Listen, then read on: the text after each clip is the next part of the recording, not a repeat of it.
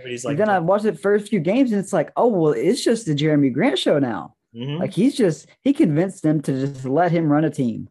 That was his thing. It did not work out. No, it did not.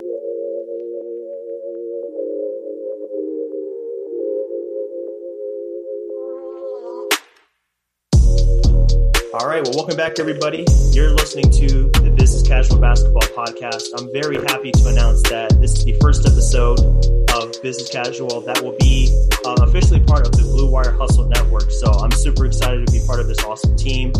I've heard some great things about Blue Wire for a pretty long time now, so I'm excited to finally kind of be in the fold and see how everybody's doing and how things can operate over here. So to kind of help me get acclimated with the network and to get me introduced to everybody over here, I have Kyler Donaldson on the podcast here this evening. He has a podcast of his own, Burst Your Bubble Podcast, a part of Blue Wire Hustle. So I figured what better way to kind of get introduced to the network than to bring in somebody that's already a part of the crew, part of the team, and has their podcast going over there. So Kyler, man, I appreciate you joining. Appreciate your enthusiasm with jumping on. My request for a guest on short notice, and just decided to dive into some NBA with you, man. So thanks for your time. I really appreciate it. Yeah, exactly. And let's speak about Unwrapped a little bit. You know, that's kind of how we know each other. We met through Unwrapped, and, without Unwrapped, BYB Burst Your Bubble, we wouldn't be where we are today. And I told Perry that a couple nights ago, and, obviously we wouldn't be on the Zoom together right now. And it's places like Unwrapped and then also Blue Wire Hustle, just communities of people, like-minded people who all have this goal in mind. They all want to talk sports. They all want to educationally talk sports. You know what I mean? And not just spew takes out. And that's really a really great community to be part of. Fantastic. Yeah, absolutely, man. I couldn't agree more. And that's something that's very valuable in the field we're kind of diving into, podcasting, media, sports in general. Like, you got to have that network of people around you that can kind of speak on your behalf, get you involved with other networks if you're looking to kind of move up or you're looking for new opportunities, and just to meet people. And that's one of my favorite parts about all of this, the sports world in general, is this, just the connections you get to make, people across different fan bases, across the country, across the world. But we're all here for one reason. It's just to have fun together and to try to understand the game of basketball a little bit better. So definitely, man. So why don't you say we just dive right into it? Let's do it. Basically, what I have planned for the next few weeks at BCB is to go through every team in the NBA one by one, not to tackle them all in 1 week, but to go through each team, group of teams in terms of tiers. What I've done in the past is go through every team according to what conference they're in, conference division.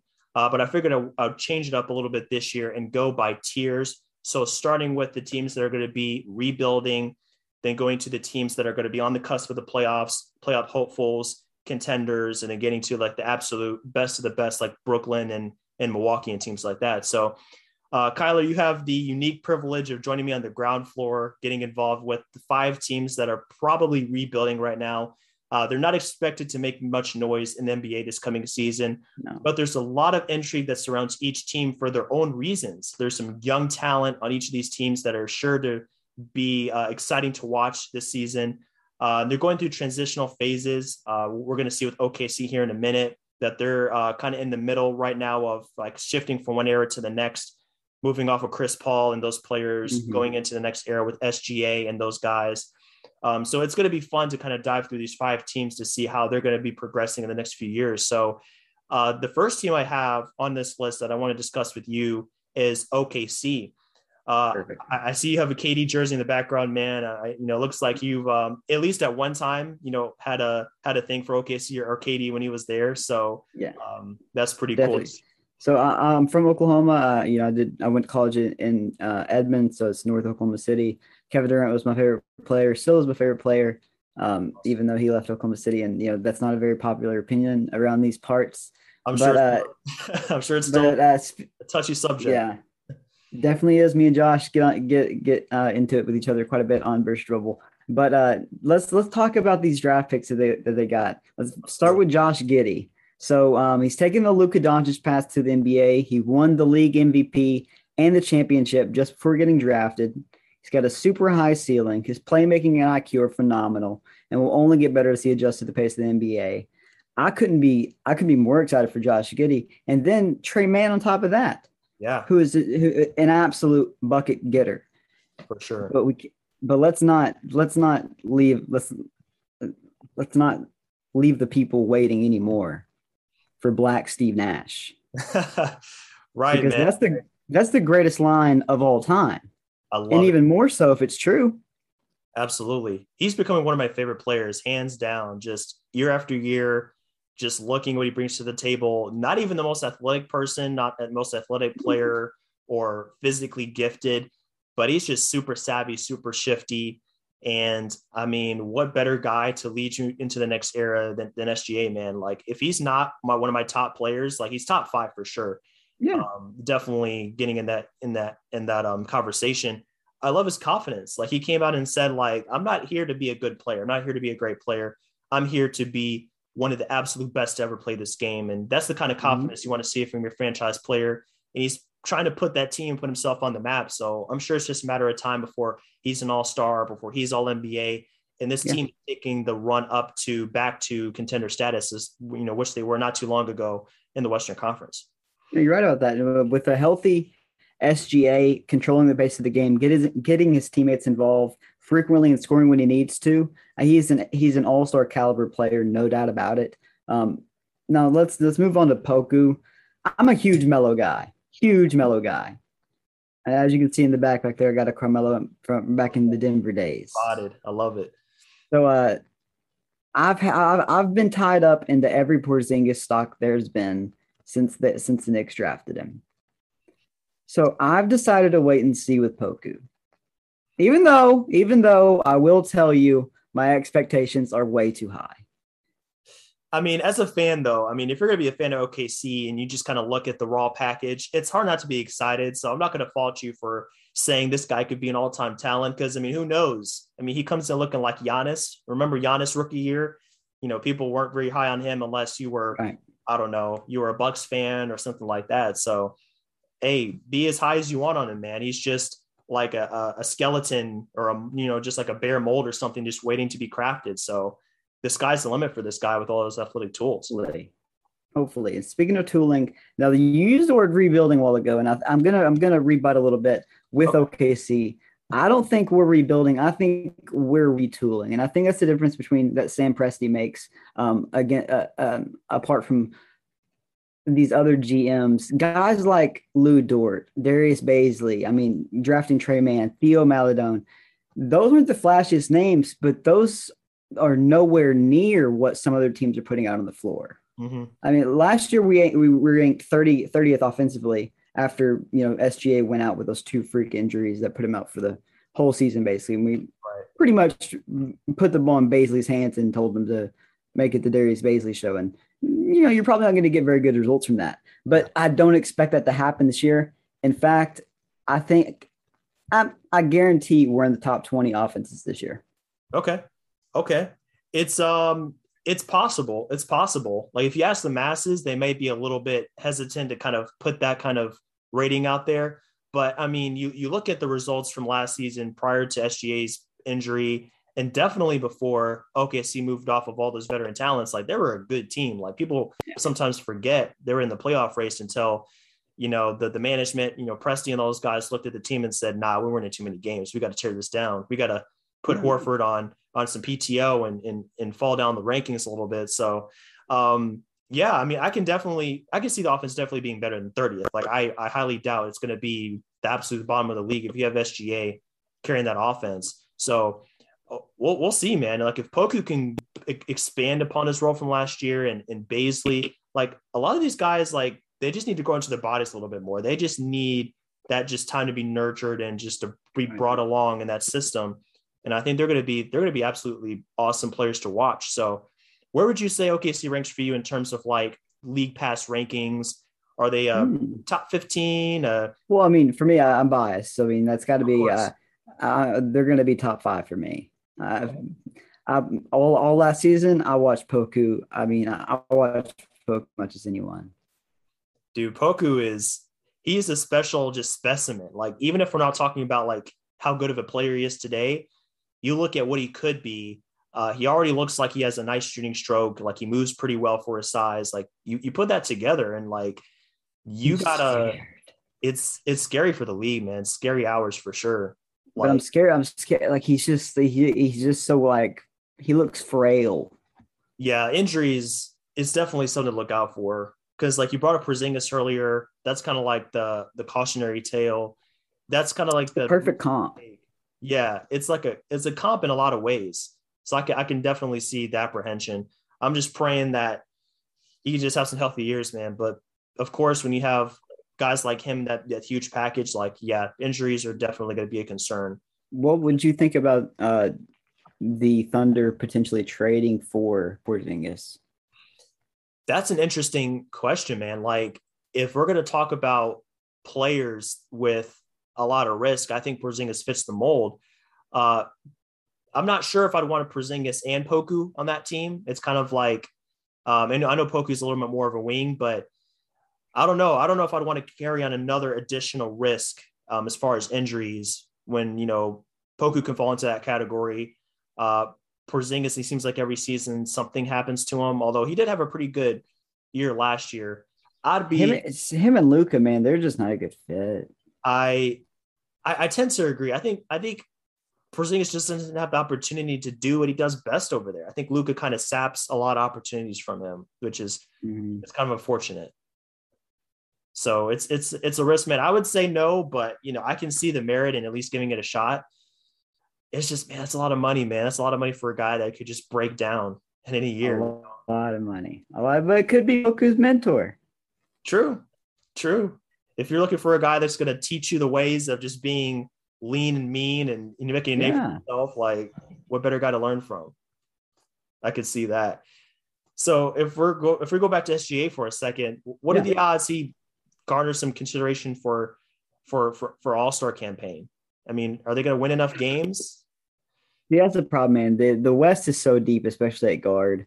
It's like it's for SGA to get the look as an All-Star. I think they're going to. I mean, they have to be well over 500 at the break, and I just don't see that happening. Yeah, at least not this year. Like I think it's just a matter of time, but yeah, the team is going to have to catch up to his level first. Definitely, and I mean, he could elevate the team to that level, and I'm excited to see if he can. But unless that happens, I don't see him getting the All-Star campaign this year. Just the numbers will be there, but I just don't think he'll get that nod. Right. I can see that, man. It just takes time with some of these players. Like the player could be there, but there's still a lot of holes left to fill in the roster. So it's going to be an uphill battle in the meantime, but there's a player I wanted to discuss real quick because my guy Devin is a Celtics fan. I had him on a couple weeks ago and you know, they talked about trading Moses Brown. And as we know, Moses Brown spent, you know, last season with the Thunder and he had some great games and he was one of those kind of stealthy fantasy pickups towards the end of last season that a lot of people kind of scooped him up. And then he started dropping double doubles and people were like, wow, like this dude could carry me to a championship in my league. So, I mean, how are you feeling? Like he was pretty disappointed that they kind of let him go. Like, do you wish Moses had a little bit more of a chance with OKC to kind of develop? I do because just solely because we don't have a center in the lineup. Our tallest player on the line, Poku, and he's a power forward. I mean, other than that, we have Derek Favors, we've got Kendrick Williams, Mike Muscala. I mean, Oscar Da Silva, Jalen Howard. I mean, these are all we need a center. Yeah, you really do need a guy. Like you don't want to rely on Favors to be playing 30 whatever minutes a night. Like I know he's still not that old, which is crazy to me. Like I can't believe he's like what 29, like 29. That's absolutely insane, man. I'm like, this dude's been around forever. Like, how is he 29? But, you know. He's 69, 6 foot 9, 265. Yep. So, crazy. Yeah, that's a risky proposition. You're definitely going to need a little bit more depth there. But, I mean, hey, for a team like this in the developmental stage, I'll say retooling. Yeah, I won't put the rebuilding name appreciate out there. Yeah, man. I guess at this phase, it's not a huge deal if you're not expected to win that many games, but another center wouldn't hurt. So I can see how I wish Moses Brown was still around. Like he would have been getting pretty good run And he had a good season last year. So we'll see, man. Like, I like OKC. I like what they bring to the table in terms of their development. And Sam Presti is one of the best GMs out there, man. So if anybody's going to turn this team around, it's him. Like, he knows how to do that. Yeah. Yeah. If there's anybody that's going to especially turn the team around and then win a couple championships in a couple of years, it's Sam Presti and it's SGA. Yep. Those guys are going to make it happen. We just got to they just got to wait their turn. But when it comes, an opportunity comes, they're going to jump on it for sure. Definitely. Another team, man, that's resides down there in the South, and they're going through a little bit of a transitional phase themselves. Houston, coming into this season, I mean, they just have gobs of young talent, man. Like, I spent some time at Summer League. I watched Green. I watched Josh Christopher. How do you look? I watched Sengun, like all those guys. They're going to be, I mean, even though they're going to lose a lot of games, like, they're going to be a prime time league pass team, man. Like, there's so much talent there that's just waiting to be extracted, and they're going to have a lot of fun just kind of operating there. I wanted to address the elephant in the room with John Wall. Yeah. As we know, they're looking to kind of move him, but now it looks like it might not happen until next offseason. But I am glad that he's going to stick around is to be a mentor, to kind of teach these guys kind of how to be professionals. Jalen Green, Kevin Porter, a guy like that. He's seen and done a lot. So I do like him sticking around for one season, even though it's going to be a little bit of a power struggle in terms of minutes and their roles on the team. See, I haven't seen that report. So they're saying he's going to stick around for one season and probably buy him out next year. Yeah, I think it comes down to how difficult it's going to be to construct a deal in terms of the salaries and the players just looking for a return. So 2 years, $92 million. That's hefty money, man. I think the math doesn't add up right now, I think, when it comes down to, but when he's an expiring contract, I think it's going to be a little bit easier to pull it off. Will be, and it's also easier to buy them out. But like you said, they are clearly rebuilding around young players like Jalen Green, Kevin Porter Jr., Sengun, Josh Christopher, Deshaun Tate, Kenyon Martin Jr. Christian Wood, I think, is probably the best player on the team, though. I think so. Borderline all-star, man. Like 20 and 10. In the right system, 25 and 12. Yeah, like that dude, he bet on himself, and it worked, man. Like, I think in Detroit, he kind of realized that he was a, primetime talent. Houston rolls the dice kind of, sort of, and he just explodes. So, I mean, the dude's legit. I love what Christian Wood. He took a pay cut. He did. But the team will deal. So, because didn't the Rockets have Jeremy Grant? And because Detroit ended up with him and they paid him a ton. Yep. I don't think Jeremy went through Houston, for what I can remember, but he was in Denver. Yeah, Denver. Yep. So yeah, I think he'll be fine. Like, if all Wood needs to do is just put in the work the next two seasons, just keep producing at a near all-star level, and then he'll be a free agent at like 28. So if you think about that, 28, 29, that's another really good payday right there. So I wouldn't be sweating too much if I was Wood. Right. So another guy a little up there in age, Eric Gordon. So we mentioned all these young guys in the rotation. Where do you see Eric Gordon fitting in? Do you see him getting traded? I think they're going to at least field offers for him. Looking at what the role that Gordon fills and the position he fills, like, it's going to be kind of a logjam. Like, you have to find minutes for KPJ and Green and Christopher and Nawaba. Daniel House is still on this team. So if we're going to look at it like that, like, yeah, man, you're going to need to clear some space. So it's all about just finding a partner. That's the toughest part about it. So I thought about it a little bit earlier, and I'm not entirely sure where he can end up. Definitely a team that's looking for a bench punch, former sixth man of the year. Still, he's a streaky shooter, but he can bring a lot of offense to a team.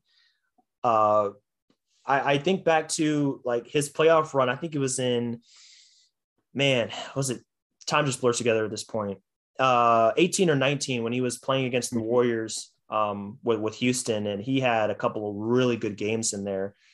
I think if he could turn back the clock, Eric Gordon's run with when they played the Warriors, I think that last time, if a team can get something like that, like, man, he's worth a solid amount of money. And I think a package, you know, with a Daniel Tice or Avery Bradley or an Eric Gordon, I think those are definitely possible moves for the Houston Rockets to make. I think it's moves they should make to really beef up that roster, to bring in some depth in the center position and the big man position, some guards to free up the minutes for these other guys. Yeah. Houston's in a similar position, it looks like, looking at their depth chart to OKC in terms of being shallow at that big man spots. Like, you have Wood and you have Tice, but after that, it's, I mean, Sengun can fill in and he's definitely going to play some minutes, but it definitely is a little iffy when it comes to their front court there. So definitely they could bring in a little bit more depth, but I mean, overall, man, like Houston, it's going to take a few years, but they're on the right track for sure. What's your opinion on Jalen Green? How do you like him? Jalen Green is a special talent, man. Like it's really cool to have the unique perspective of watching him in person for a couple of games and just seeing how he moves on the court. He just has a knack for just getting buckets, just finding his spots, like getting to his spots, super athletic. So I see shades of like a Zach LaVine, but maybe could possibly even be better just in terms of just the athletic prowess combined with the shot making is an attractive package. So I love Jalen Green, man. Like, I think he's like, you know, he might end up being better than Cade. Honestly, I think he has the potential to overtake him. And he's got the chip on his shoulder. So He does have that chip on his shoulder, and he's let it be well known. Big time. Like, it takes some real guts to go out there and say, man, I'm glad Detroit didn't draft me. I did not want to play in Detroit. Like, that's a guy's got something to prove for sure. No doubt. Are you ready to talk about that city itself? Let's go, man. Let's go. If you want to jump over there to Detroit, let's do it, man. Like, I mean, that's my boy. That's my boy, Cade Cunningham. I was hoping so hard. I had the draft guide. So I was so on my knees praying to him, give us the number 1 pick in OKC. Let Cade stay home. OKC's 30 minutes from Stillwater. He could have kept the same apartment. Yeah, ends up going to Detroit. But I think I think he's the best rookie. I think he's going to win Rookie of the Year. I think he's going to be a generational talent. I know that. Yeah, like I see a lot of promise in terms of his all-around package. Like, when you put that playmaking ability into like a 6'9" frame that he brings to the table, even has some defensive capabilities, you know, can be a 2 or 3 position defender. That's an attractive package. You know, watched him at Summer League as well. He's inefficient. He's going to start off being inefficient, I think. It's going to take him some time, as it does with every rookie. But once he figures it out, like, his trajectory is going to be sky high. So Detroit has a lot to look forward to with Cade. I'm just interested to see how he kind of fits with Killian Hayes, how those two guys kind of work together. Like, any opinions on how that could work out? Yeah, and I think it'll help Killian, actually. And one thing I really learned from Cade last year with his 1 year at Oklahoma State is how much of a winner he is, because of how many close games he played in at Oklahoma State, because of, you know, his team wasn't as talented as, you know, some of the teams that he could have went to, and, you know, definitely, you know, gotten that number 1 pick instead of, you know, it being a discussion. It really showed in late game situations, his ability to step up and knock down big shots over and over and over. I mean, it's almost like you expect it to happen. But Killian Hayes only 27% from three last year, and not much better overall, but over 80% from the line. So, I mean, if the work is put in, Killian will be fine, especially with a lot of the defensive focus not on him. I'm all over Isaiah Stewart, by the way. Minutes were spread around all last year. He didn't get near enough for the production that he was putting up. So I'm all over him. I know that was in your questioning as well. Yeah, like there's a lot of promise with Detroit. I know it's, you know, probably going to be another long season in terms of win-loss totals, but like you said, like, yeah, man, like, honestly, just looking at like Killian Hayes, like, I'm glad you touched on the free throw percentage, because you could be led astray a little bit if you just look at field goal percentage or his 2-point percentage. And, you know, it could be a little bit discouraging, but he has the touch. Like, I think his form is good. He has the touch. He's going to figure it out. Free throw percentage. Yeah. Absolutely. So, I mean, like, I think he's going to be fine. Just looking at his potential to be a playmaker, I think he can play off of Cade a little bit. 5.3 assists last season. He's going to be a good playmaker.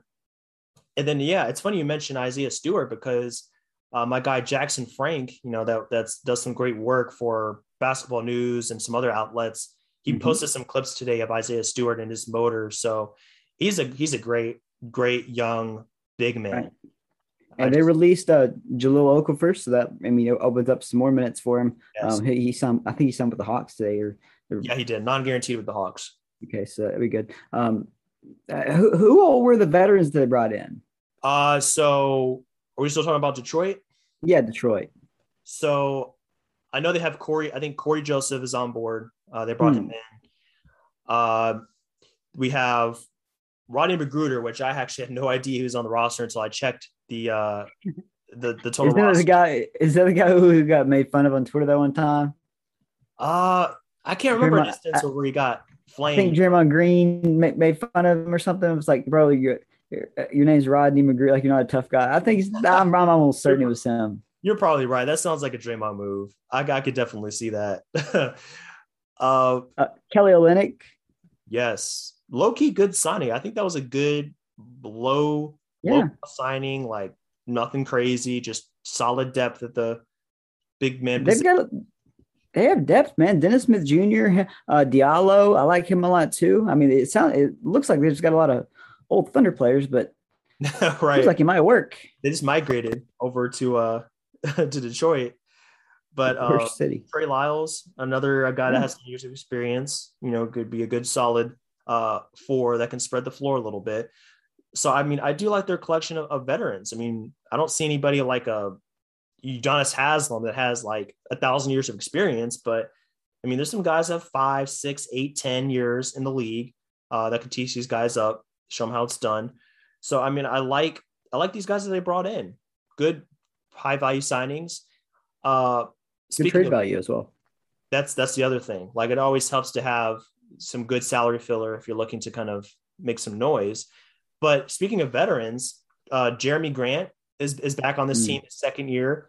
I think he's going to have a really good year. His raw numbers will be down, obviously, but I think his percentages will be up because he's not trying to do everything like he did last season. He's not going to have the whole freaking team on his back trying to average 25 points a game. That's just not who he is. That's asking too much of him. It was weird to me, man, because like I watched him the season before at Oklahoma City, and then I saw the contract that Detroit gave him, and I was like, what is going on? Yeah, everybody's like, and then I watched the first few games, and it's like, oh, well, it's just the Jeremy Grant show now. Mm-hmm. Like, he convinced them to just let him run a team. That was his team. Did not work out. No, it did not. Like, you can see the percentages, and I know this because he was one of my breakout fantasy players last season. Mm-hmm. I watched his percentages just do this every month, every week, just trail down. Like, oh, he's at 45 from the field, and then 43 and 42. Like, I just saw it slide. And he in the middle of the season, like, he was almost an all-star player, man. Like, this man was dropping 20, 25, 28 points each game. It was fun, but it was asking too much of him. So he's going to be in a more natural role this season. But still a really good player, and I think he's worth the contract that they put out to get him. Yeah, 84% from the line for his career, or last season at least. Played in 54 games, started all 54 of those. So you're right. I could see a bounce-back season, an improved season for Jeremy Grant. I would agree with that. For sure, man. And if we're looking at how this team is going to fare next season, honestly, I think if I had to put a number on it, I would say they're second from the last. I'd say 14 in the East is where they'll end up. I think Orlando is going to be right there at the very bottom, but I think Detroit has just enough talent with Cade and some of these guys to kind of stay out of that very bottom slot over there in the East. How do you feel about that? I think so too. I think they'll be right there at the bottom, but not the bottom. Yeah. I think they have more to work with. Bottom four. I think Orlando is like, cause Detroit is like, they're in the second year of this thing. Orlando, This is like really their first year of being right back there and kind of starting from scratch. So I can see tripping a little bit further. Orlando is a dumpster fire right now. You want to get to them? Oh, Lord. Yeah, we might as well, man. Let's just go ahead and get through this. so somehow, man, I was looking at the roster. They have 10 point guards in the roster. Then four shooting guards. I mean, obviously not all of them will be suiting up for the 15-man roster, but that does mean some decisions to make. I think Cole Anthony is a guard who can play for any team in the league, but I'm not sure I can say the same about guys like Michael Carter-Williams or Markelle Fultz.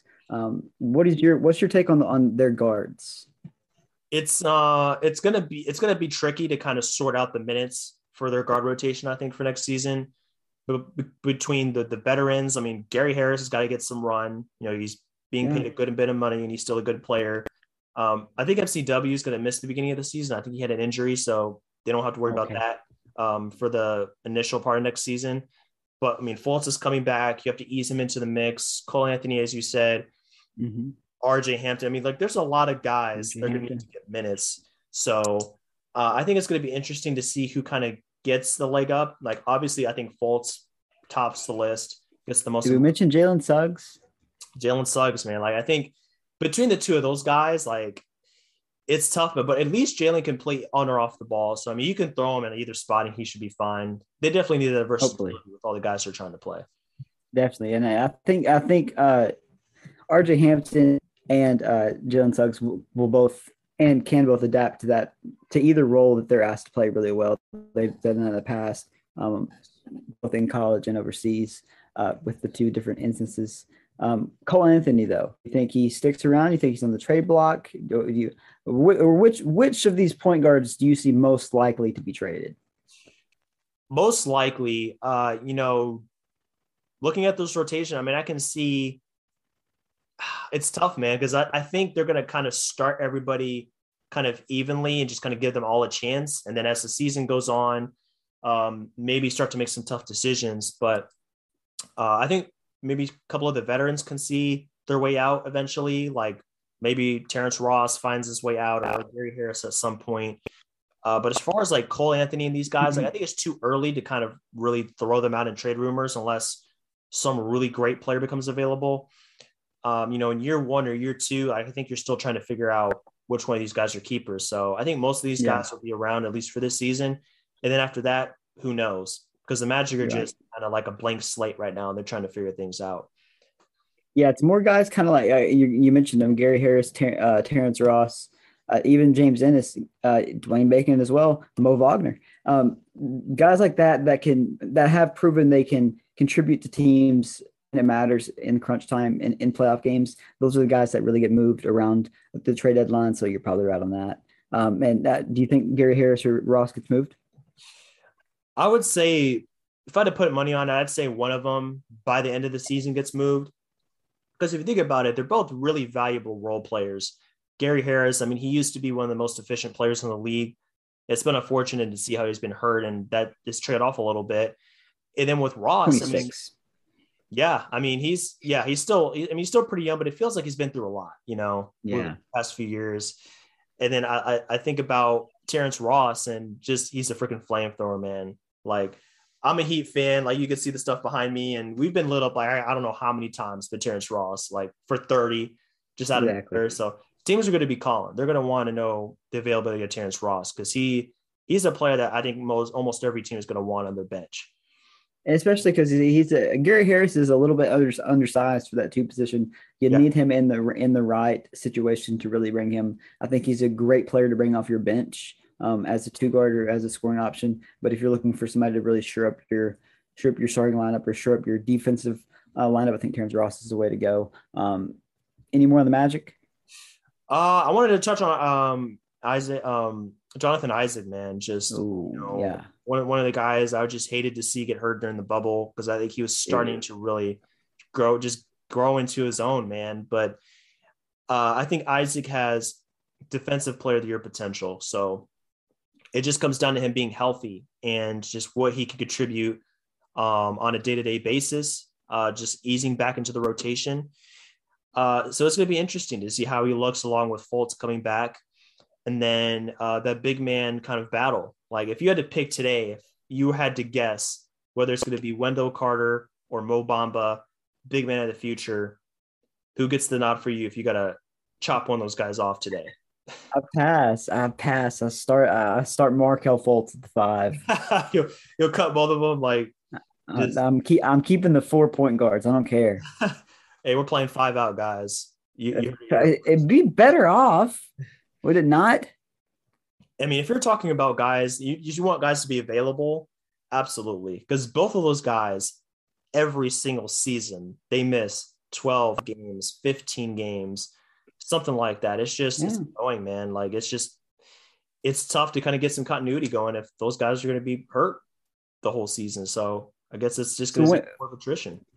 Is Isaac back this season? I believe so. Yeah, he should be ready for, I think, the start of the season. Awesome. Bro, I'm so excited to hear that. Jonathan Isaac, I think, has the potential to be – I mean, you mentioned Defensive Player of the Year. I think he has potential to be an All-NBA player. I mean, he has the shooting numbers, the defensive numbers, and the leadership capabilities to really lead this Magic team. He's an all-star caliber player. He really is. He really is. He just needs, like a lot of you guys on this team, he just needs to stay on the court. That's the only thing standing in his way. He's going to be a fantastic player. Now that contract extension is kicking in, the Magic are expecting a lot from him, and I think he can deliver if his knees, his legs hold up. That's it. 6'11", dude. He's 6'11", small forward, moves like a shooting guard. I mean, he's amazing. He really is amazing. He is. I wish him the best, man, because he's such a special player. He really is. But seriously, back to your question, I think Wendell Carter Jr., I think this is a great opportunity for him to reestablish himself in the league, or I shouldn't even say reestablish. I should say establish, because he never established himself in the league. This would be just pretend you didn't get drafted by the Kings. Pretend those 2 years were just 2 more years of college. Pretend you get drafted by the Magic, and now this your rookie year. Dude, I'm looking at his numbers from last season, like at the tail end of last season, and I mean, impressive, man. Like, he had games of 20-9, 11-10. They lost every game, but they lost every game. But I mean, he took the opportunity. He had the opportunity in front of him. 21-12, 19-12.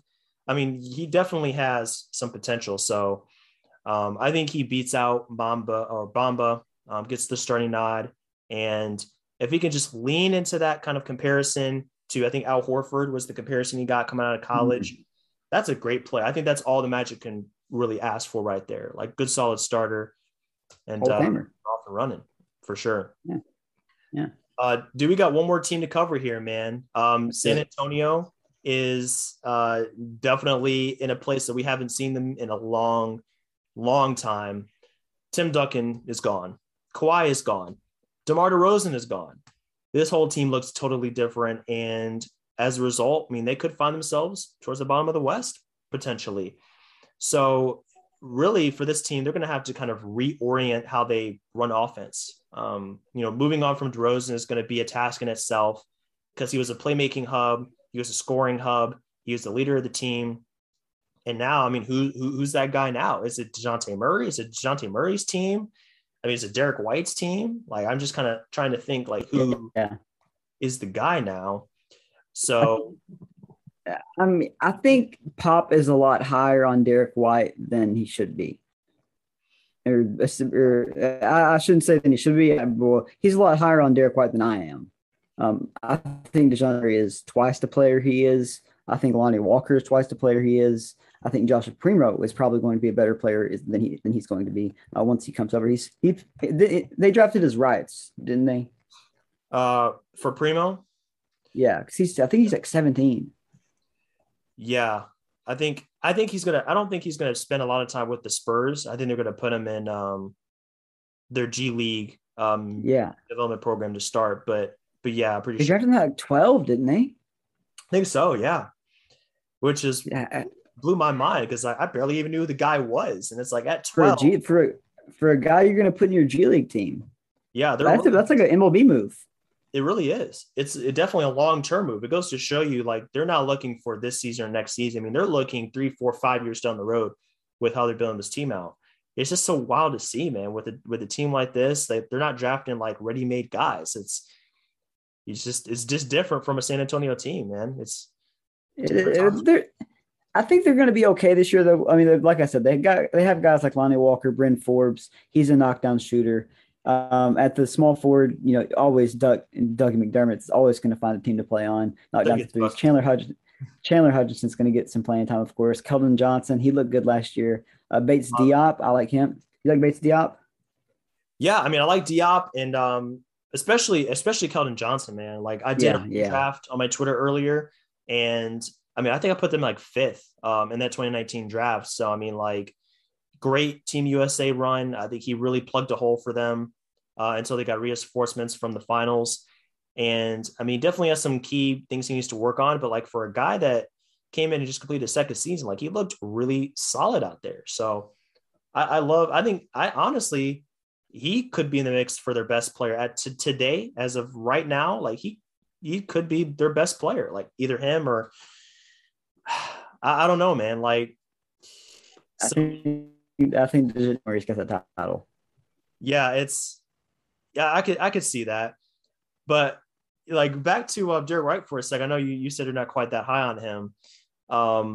I don't know, man. I think he might deserve a little more credit. Like he's one of those, like, the radar guys. Like he just does some of the small things, and, you know, good shooter, you know, really solid defender. You know, he can guard two or three positions really well.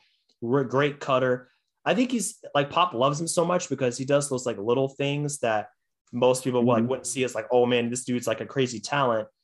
Like similar to someone like Danny Green, you know, right? Loved Danny Green, even though like he's not a star, you know, anything like that. But this makes me think of someone like that. One of the Danny Green All-Stars. He's just a little undersized to me. I just see and you try to play him at the two, or you try to play DeJounte Murray at the two with Derek White at the one. It's like, well, DeJounte Murray's at the better one. So like, what are we really doing here? Like, I think they're better off trading him and getting, I think they get some good value back for him. I think they would. I think a lot of teams love to have Derek White on their team.